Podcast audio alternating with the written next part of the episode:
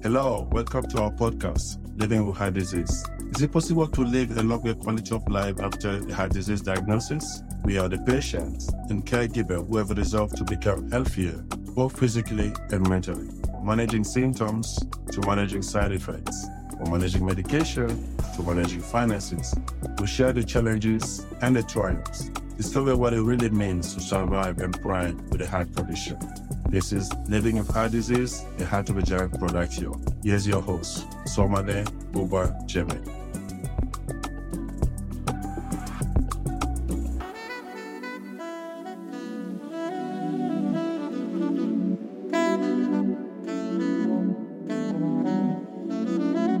Hi, welcome, everyone. Welcome to Living with Heart Disease. Today on the show, we have Jodie Hall. My name is Buba Jeme, Heart of a Giant. So it's a pleasure to finally catch up with her and then get to hear her story. We've been trying this for two years and there was always something on my side, you know, blocking the way. So I'm happy that we finally got here. So hi, Jodie. Welcome to the show. And uh, yeah, tell us a little bit about, you know, who you are, where you are till now, uh, and a little bit about your condition get started. Well, thank you. Thank you for having me. Um, I reside in North Carolina and I've had congestive heart failure for 23 years now, actually, since my son has been born. And um, it was due to childbirth. Yeah. Yeah. Um, yes. Yeah. Go ahead. I was 19 years old when I was diagnosed. Patrick, my son, was about two weeks old. It was very rough because I don't think they had seen anyone with that condition at such a young age at that time. So I was misdiagnosed with a couple things. But um, you know, I was put in contact with some doctors, cardiologists, and things went to rolling. So that was the beginning of it in 2000. That's a big shock because, uh, you know, you are 19, going for a pregnancy, which is already rough.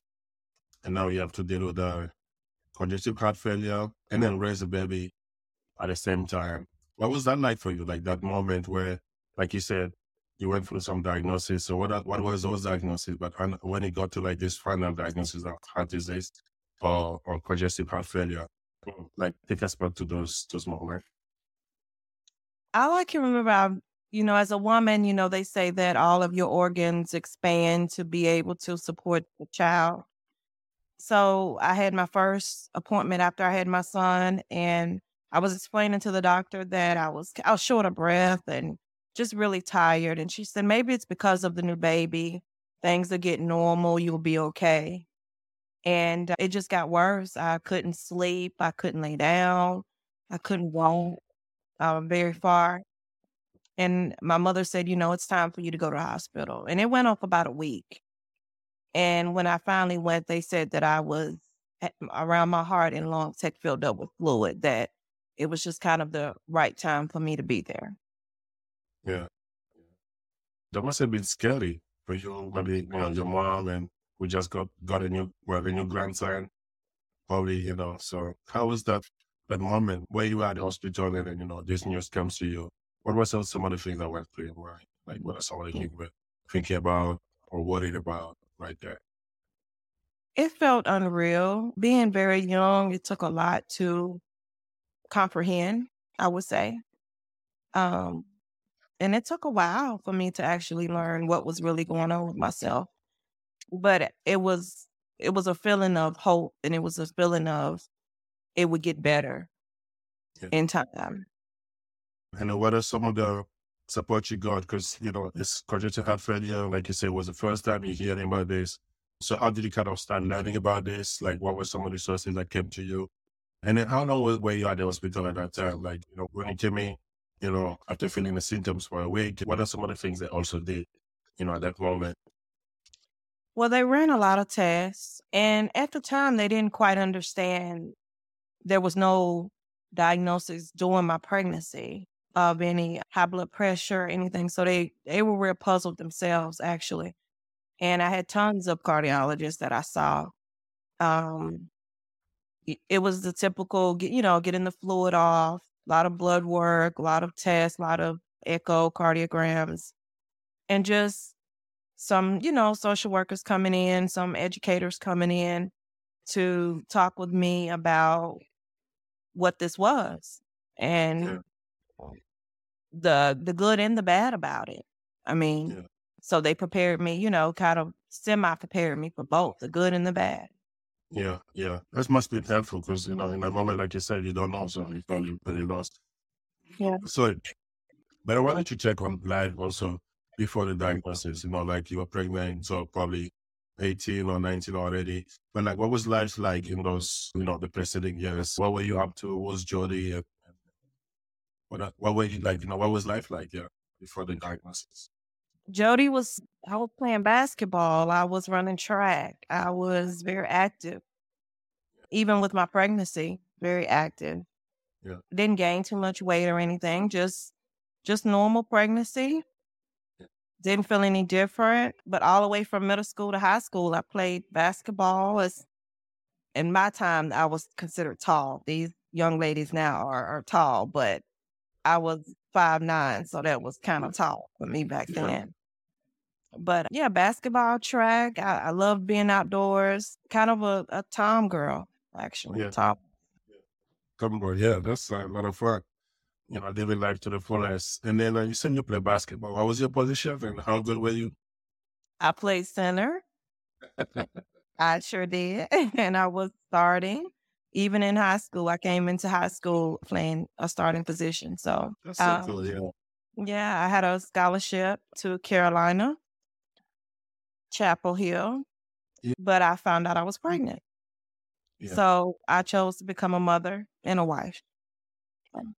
Bless you. Bless you. I'm sure you're happy about that. You're a beautiful son, but I'll let you tell us a little bit. And then track, what was the track about? What did you do in track? I ran, um, I did the hurdle. That was Yeah. pretty much it. Yeah, I just did the hurdles. The hurdle is tough. I mean, I've, I've never really done it, like seriously, but I gotta respect those people. You gotta be focused and, you know, and, and still fast. So that's amazing. You saw the video about the, the lady that had to, from Belgium, that had to run for, I think she did shot put or something. So she had to Mhm. run for a team. So she, she, she did like 30 seconds or something, but it was like, you know, she had good form, I guess, but it was, it was very interesting because people go fast. Yeah. Yeah. Um, this that's amazing. So, I mean, you got a diagnosis, like you said, you got all the doc- documentation and stuff, and then you go home. You know, what's that process like? Like, what was supporting you? You know, because it's a big deal, like you said. So you have your family, you have the kid to look out for.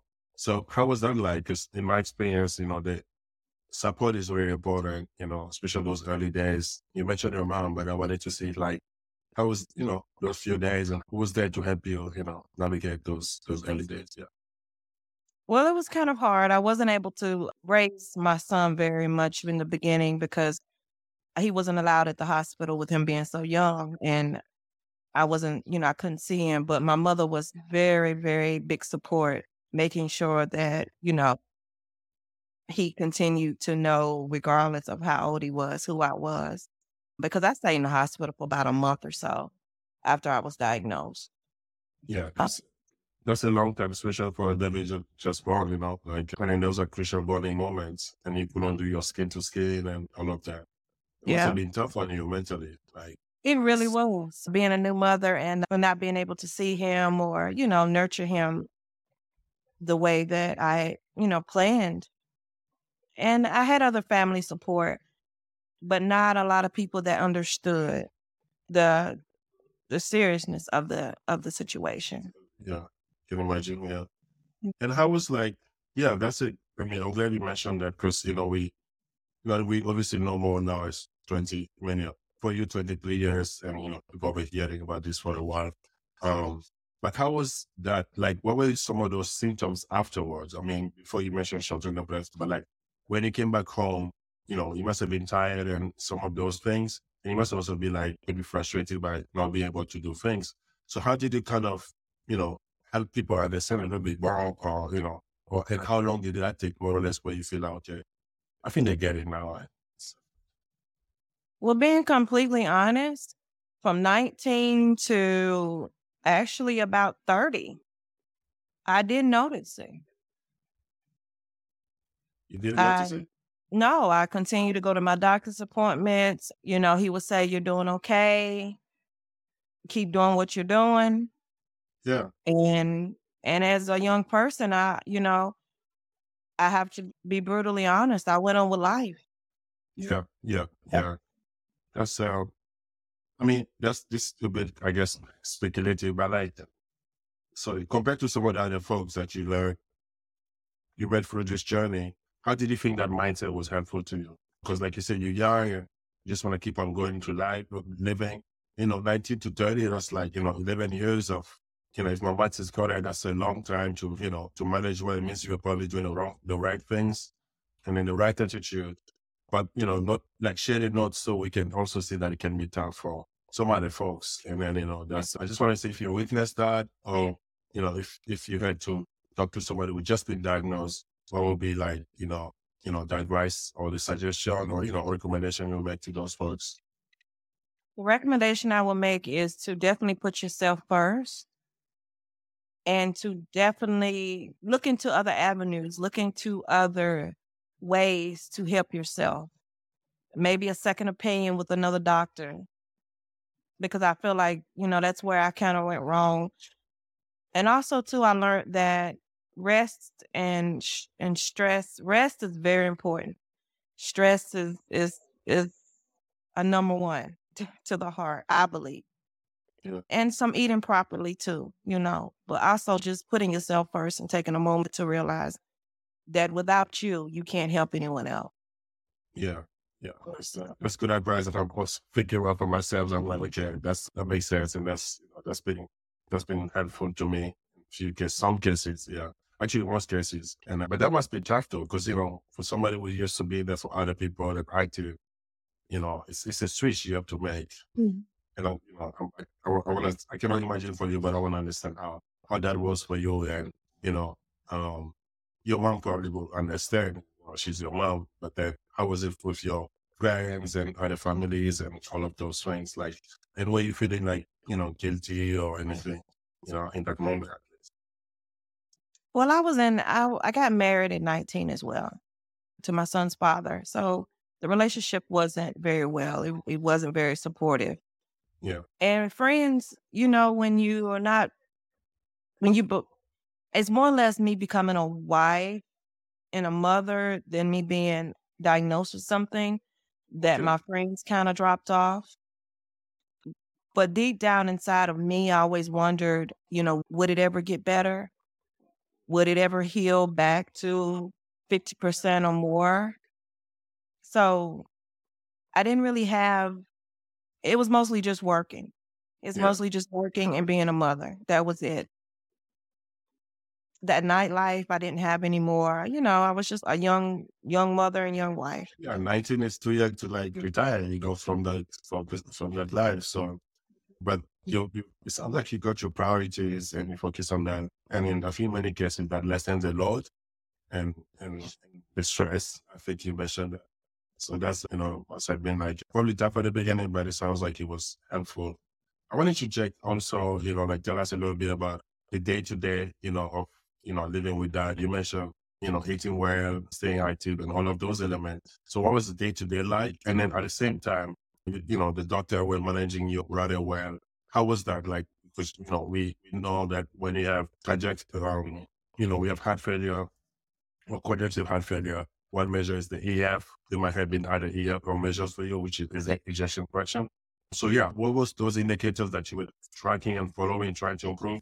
But also, what was the on the other side, like at home in between the visit, what were some of the things were doing, you know, day in and day out to, you know, to, to stay well and to stay strong? First, I have to say a lot of prayer, a lot of prayer, and a lot of getting to know God. You know, getting to know my inner self, my spiritual self, throughout it all. When I was diagnosed, my EF was 19. Yeah. And up until 30, my EF only increased to about 25%. You were at Um, home with that? I'm sorry? And so you were at home with, at home with the EF of 20, 25? Yes. How much energy you had? So I had to tell you, but that's, that's like a big, big factor. Like how much energy do you even have, like to, to keep going and stuff? like working around up there? I worked third shift. My shifts was 7P to 7A as a nurse. I took care of my mother and father during the day and raised my son as a single mother. I'm busy, I didn't notice it. That's impressive. That's that's impressive. I remember when I was, I had gone down up to 11, and then I was on milrinone, and it had gone up, I think, a little bit to 20 or so. I couldn't function two days in a row. So like, Mm. so do something today, like this, I go out or I go to school. I was just keeping busy. But then the next day I'll have to stay in bed half a day at least, you know, like, you know, only not even the night. You know? So that's why I'm very impressed and intrigued by that. Um, yeah, like you mentioned the spiritual journey, you know, you went through, that's, that's also been very strong for you. At the same time, you were a nurse. I didn't even know that part. Nurses are the best people in the world, not just because of the work they do. I feel like it takes certain characters to be able to do that in and out with all the journey that comes with it, and, and probably not enough pay, and and then still going in and out. You have to be organized and all of that. So I'm also kind of maybe assuming that you're very well organized in you know how you set those boundaries and how you keep up. Right. Yeah. Tell us a little bit more because I know I cut you off, but tell us a little bit more about that. You know, like the you know being there out and then how often were you going to the doctor? What were the things you were trying? I was going to the doctor. They had me going about once a month, and that was for blood work. And like I said, I didn't know quite much about what was going on or if I even wanted to mentally accept it. But I just continued on, and I just felt like my drive for raising my son and helping my parents was what was keeping me going. At the age of 30 is when I switched doctors, cardiologists, and they felt like I needed a, a pacemaker, which is a defibrillator and a pacemaker. Yeah. And I had that place. And then it just seems like after 30, things just started really changing. I think me not sleeping at night for over 10 years. I took care of my mother, which had dementia for 10 years. So, and when my my mother was diagnosed, my son was 10. So it was a little rough on him Yeah. as well, seeing that transition of my mother and also not really having me there as much. Yeah. But I worked, I felt if I worked while they were asleep, then I would be okay. So after 30, things started to really change and my mindset started to really be like, okay, what's happening? I need to do something different. Yeah. So that's when the, the shift started with me in my body.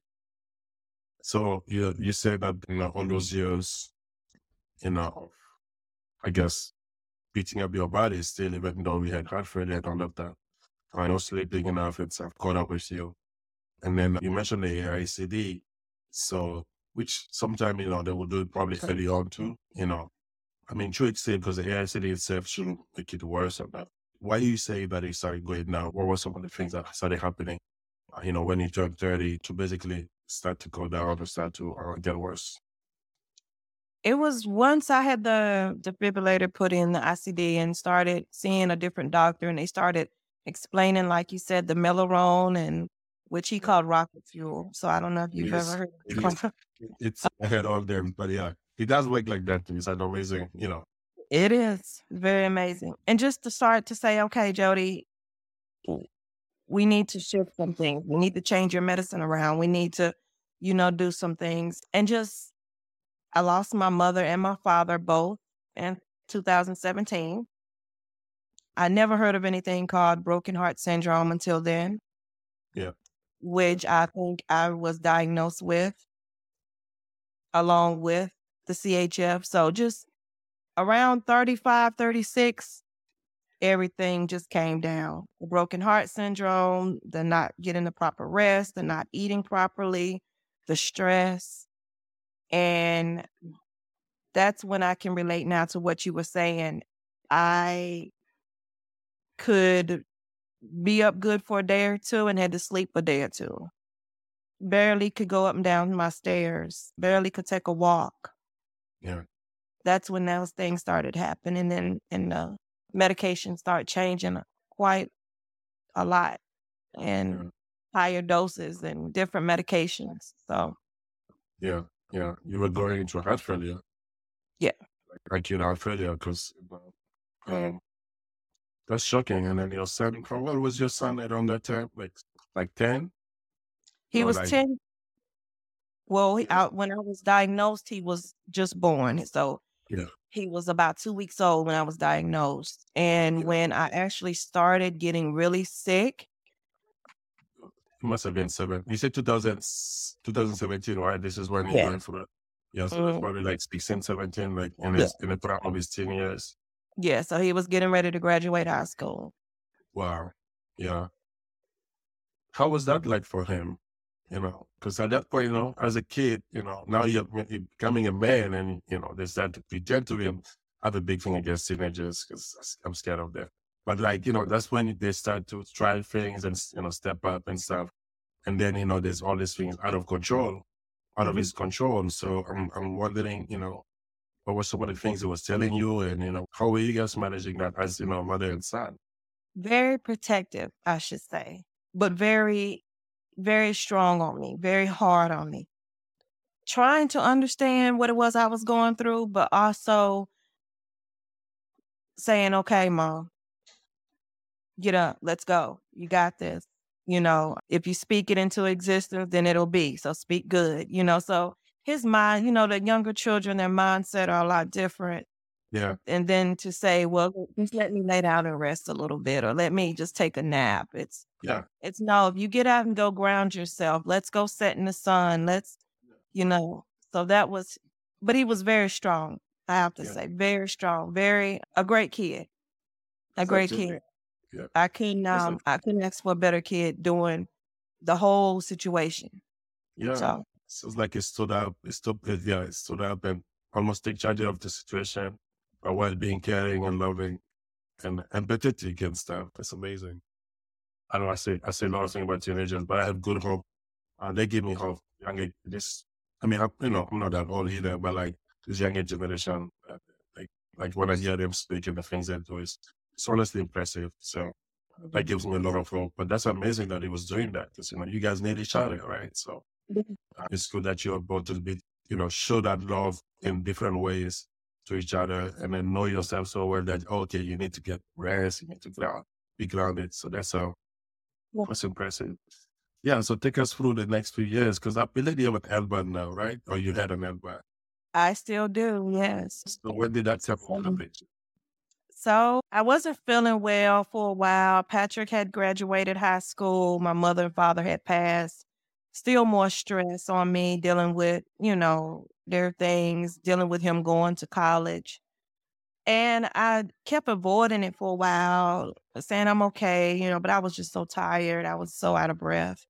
I just felt as if I was like drowning. I had so much fluid. Seen my doctor and my cardiologist said, Jodie, you really, really, really need to consider the LVAD, well, which she called it a heart pump at the time. Yeah. And I didn't have much education on it. I think I didn't quite want to hear it. I just couldn't imagine myself because I I was the type of person that said I never wanted to have surgery. Yes.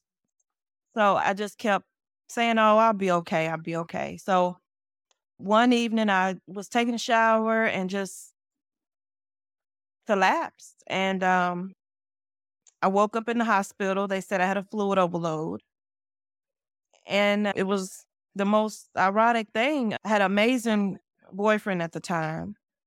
And all of a sudden, I felt as if things were shutting down on me. And it like it started from the top of my head and, and started going down. And I went into cardiac arrest. I woke up and basically had already had ECMO started. And I woke up to my family there. My son at the age of 18, he was hysterical. And there was one nurse, I never forget, that I didn't quite know myself what was going on, but I asked her to explain to my family and help my son Yeah. with whatever the situation was. And pretty much was told that I needed to have this surgery in order to stay alive. Yeah. So um, I believe I was told by my boyfriend that I was in ICU on ECMO for two weeks and pretty much an induced coma. I didn't know that. When I woke up, I was already in ICU and I had the right LVAD and left LVAD. Oh, both? Yes. And I was still on ECMO. So I had three, all these things hooked up at one time. Wow. That's a lot of wires. It is. Yes, that's a lot. As soon as the ventilator was taken out, I was like, look, I need to get up. The nurse part of me kicked in. I need to get up. I need to walk. They said, well, Miss Holit, you know, we never had anyone walk on ECMO. Oh, really? Because I had four tubes actually. Yeah. And uh, so you're familiar with ECMO. Yeah. Yeah. Because you have like two tubes from there and, and then you have other stuff. So I I would be walking down the hallway and I see you, and I would have the ECMO machine, the RVAD, the LVAD, the IV pole, a chair. I would have 100 people behind me. That's what I was going to say. You talk to, so there's people like making sure you don't fall. It's a long way down. Yeah. There's scaring folks out there. yeah.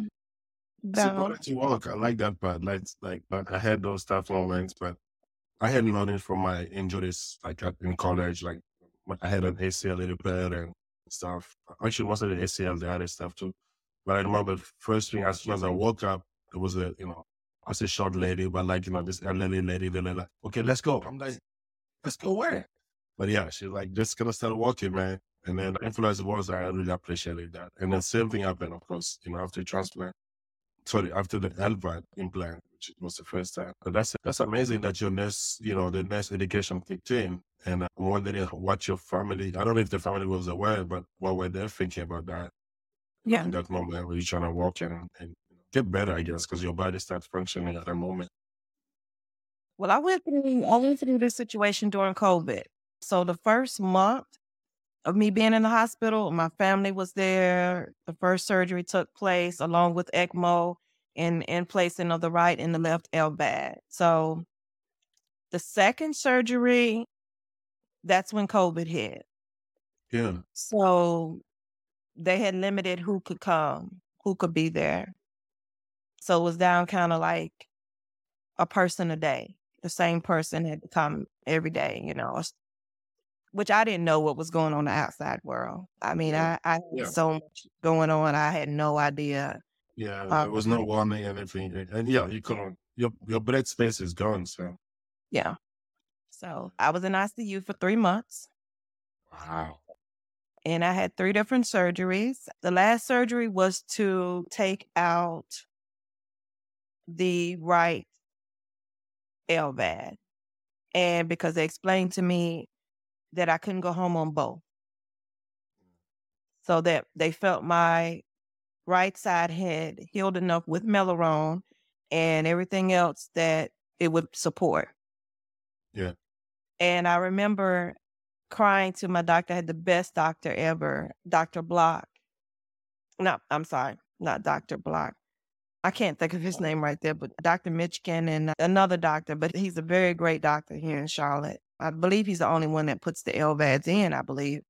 Oh, And he would come in every morning and do his rounds and say, Hey, sunshine. And I had good days and bad days. You know, I had days where I didn't want to get up, days I was nauseated, Yeah. days I felt dizzy. A lot of depression kicked in. So, uh, you know, as my friends in ICU would walk past, they would give me the thumbs up just as well as when they're down, you know, I would go by their room and give them the thumbs up and say, Hey, you know, let's go. But the last surgery, you know, I kind of begged the doctor, like, hey, I'm by myself. I don't want to be on the ventilator. It was very scary being on the opposite side as a nurse. I never thought that I would be on the opposite side. Yeah. It's sometimes better not to know. Yeah. Uh, Sometimes better not to know. To be naive is, is helpful. Yeah. Yeah. That must have been. So, you know, now that you're out on the other side, what was going through your mind? so much. I mean, I had a little delirium from some of the medication I was on in the beginning. You know, it made me humble. Yeah. Yeah. It made me see life different. I truly felt that there was a second chance. Yeah. and that I had to take full opportunity of it. And I had to, you know, not dwell in what was going on, but learn how to not let it live within me, but live with it. Yeah. Yes. And I felt like I had more life to live. And don't get me wrong, it was very scary, very scary. But with prayer and God and my family, my support, I'm thankful. I'm thankful. I love that you said live with it. That's that's the message, message of this show. You know, Mhm. living with heart disease is it's not the end of the road, and in many cases you can make it, but yeah, it's definitely rough. It's definitely Yeah. rough. But it sounds like you made that conscious decision, you know, somewhere in that moment, and then you had the support around you. You had, like you said, great doctors, family, prob- you know, outside loving you, and then yeah, you're like, understand this opportunity, then you decided to seize it. That's a that's strong resolve. That's like, you know, I feel like the tricky part for me is that you were 19 when this happened. And, then, you know, 19 was strong, you know, we have our characters and stuff. But on top of that, it seems like those next 10 years or so were also very strong for you to prepare you for the hellfire, you know, and, and, and then take this bigger decision for somebody who didn't want to have a surgery. Now you have three, four surgeries like right there. That's a lot. Um, yeah. So My doctor was very amazed of how long I've had CHF. Yeah, yeah that's impressive. 23 years. Also, not just CHF for me, but like we had a low EF. You know, you had like, that's a heart failure EF that usually you live with. That's like, you know, they, they book you for that. So to me, that's the impressive part. That's 25, you know, for something that is normally 50 or 70, you know, to 70. It's, um, it's just, I mean, it's half of 50, but like it's a big difference. So I don't know why they were impressed, but that's definitely one reason to be impressed. Yeah. So then you got out of that with the LVAD, you know, this is a pump inside your heart helping your body pump. And then you said three months in ICU. So when you did you go to recovery or rehabilitation or something before you went home? I did. I went to, uh, I guess what they call it here, step down. It was like just for, I was only there for a week and it just gave my family enough time to learn how to work with my LVAD and my dressings and, and just be educated on helping me because I was very fragile. I lost a bunch of weight, you know, probably about 40 pounds. So I was really learning how to do a lot of things over again. I mean, I remember doing therapy. I had physical therapy, occupational therapy, and I couldn't, I was so weak, I couldn't even literally hold my battery for my Yeah. LVAD. And I would, I Yeah, would cry. Because- are heavy too, though, right? You, which heart Yeah. rate you? Three, Heart rate heart two? rate three. Three, Three. three. That's the best. That's what I had. But the batteries are about one and a half pound each. So that's three pounds. Yeah. You back up and, and, you know, so it's a lot you had to carry, like you said, for somebody who's frail. Yeah. Yeah. So what was doing your dressing? My son and my boyfriend at the time. Yeah. And when I say they were A pros at it, they were A pros at it. They did not play. And then I have learned how to do them myself as well. Yeah. Well. So you had the LVAD in, you said the pandemic. So 2020, yeah, say, yeah. So then you're ready for what, like, you know, three years, about Three three, four years. Yeah.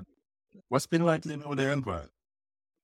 What, what changed in life what changed in your approach?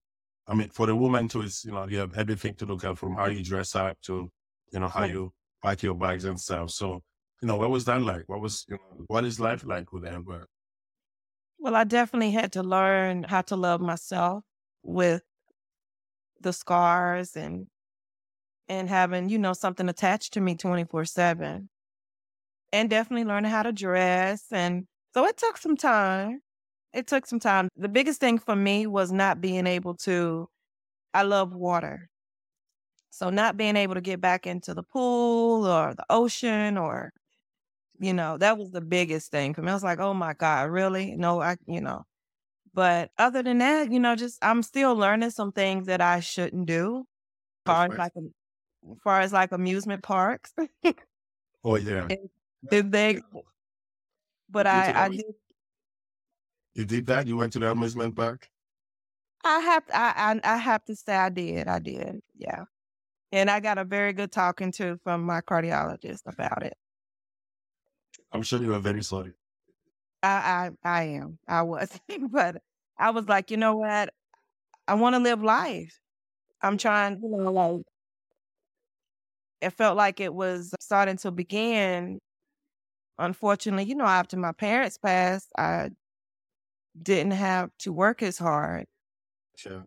or do very much. I was like, okay, I can start to live a lot life now a little bit. And then this happened. So I'm like, okay, I'm kind of back at square one again.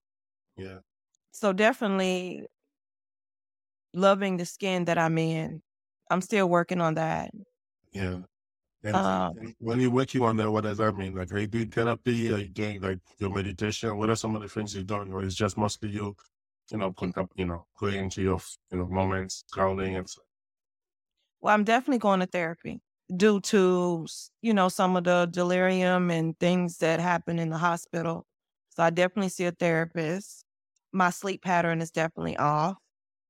So some of the mental has changed, far as like the mind wandering and things like that. Wondering, you know, if I hear a beeping noise, I'm like, where is it coming from? Or if I feel a little flutter, I'm like, oh God, what is this? Or so, and then the biggest thing was I lost my brother not even a month after I came home from the hospital. I lost my oldest brother.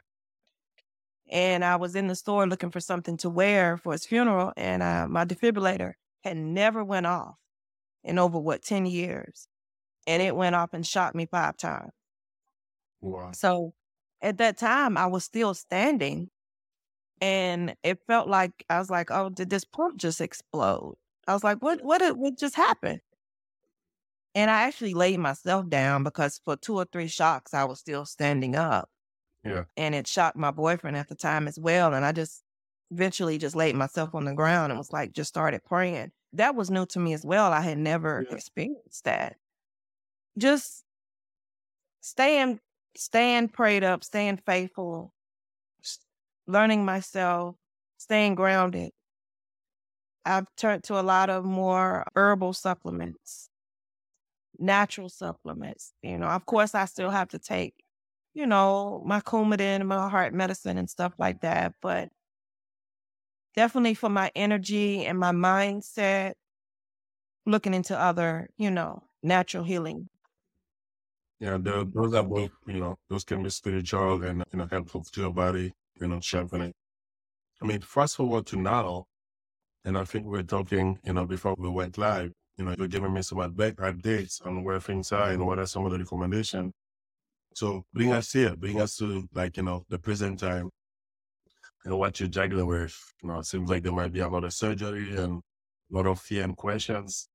Yeah. So what's going on? Well, I mean, I have my good days and my bad days. My EF has not changed. It's still about 25 to 24. Okay. And my last hospital stay was a couple months back. I was had a lot of fluid overload. And at that time, I was told then to start looking or considering really hard about the heart transplant. Yeah. And I've had a second opinion from Duke Medical, and they've told me the same thing. You know, it's possible we can do it, but you're high rejection. And at that time, I'm like, it's a choice. Do I want to put myself through another surgery? Or just continue to live life at its fullest and and you know do the best that I can with the LVAD. Yeah. So you haven't been listed yet to be on the transplant list. No, Has anyone t- tell you that you can be listed and still say no to the heart when it comes and you won't No. be penalized for it? no, Have you ever had an infection on the health heart? no. Thank God, no. Yeah. No, that's those are all good. It's always good and bad. Because what I know from the system, especially now, when you're on the LVAD, there's like five or six layers. So you have one, status one, the people that are already in the hospital, you know, critical or needed. There's status two, the people still in hospital with an infection or something. And there's status three with a device like the LVAD or something with an infection. And then with people that are living okay, they have st- status four. And then below that, status seven is when you're off the network, you know, when you're traveling something. So it would take longer for people that are on status four. But part of the criteria to get a heart is also the time you've been on the list. And I'm saying all of this, this is just my, I guess, humble suggestion is to go through evaluation, get listed, and then accrue that time to improve your chances if and when you need it in the future. It's definitely a scary thing. From my own experience, I think it's good when you are in good shape, you know, and the environment allows you that. But you know your condition, you mentioned a lot of other issues, rejection, antibodies, and all that. So I'm wondering why they're saying the health, uh, like the heart transplant now is something, it doesn't sound critical, but it's important to, you know, consider it. So if I had any advice, you know, I guess his friend is get listed and then figure out these issues during that time. You want to take time before they get you in your heart anywhere. But then when you need it, you want to get listed because you're not going to have like emergency listing or anything like that. That's, you know, they'll have to keep you in the hospital for a while and all of that. That would be my only suggestion, you know, and then you can always say no to the heart when it comes. Like, I'm not ready. I don't want it, something. And there's no one won't penalize you. But then on the positive side too, is that if you like the water so much, the transplant is your next step. Yeah. You go back to swimming. But yeah, it, you know, that's the positive side. But trust me, it's I, I felt worse with the transplant after the transplant operation than the than the LVAD. It was definitely tough on me, you know. But you know, it's been like nine. It's going to nine months now. Mm-hmm. But after the second month, you know, I could walk around a bit. Third month, by the third month, was already driving, like slowly. But now I'm like at a point, you know, let's say starting one, five, six. Those are the critical months at the beginning because you have a lot of medication stuff. And then they start winding you down the meds and stuff, adjusting all the, you know, supplements and vitamins and all that. Then, you know, I start to get better and be more active.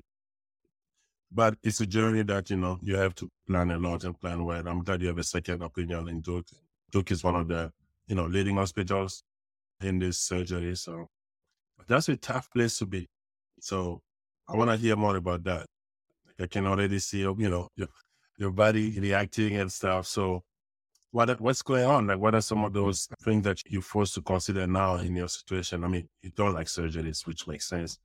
Mm-hmm. Uh, in a transplant, it seems like it's not as low risk as it could be or it should be. So, what are some of those challenges you have to think about and you know address or navigate?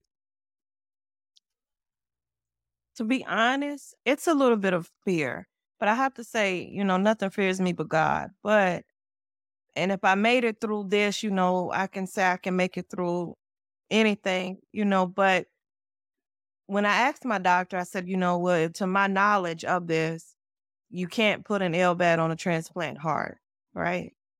No. Okay. And I guess I need to be more knowledgeable of some of it than going off of uh, some past people's experiences, maybe for myself. Because when the three surgeries happened, I had no idea they were happening. Yeah. I mean, I pretty much did not know anything about what was going on with me until I went to recovery. Yeah, and you had no say in the world journey and you were not yeah. together as you could. Yeah. I had no say. I had I mean, it was like my son, my family's decision and the best decision and it was just kind of being done. So for me to to go and say, okay, here I am.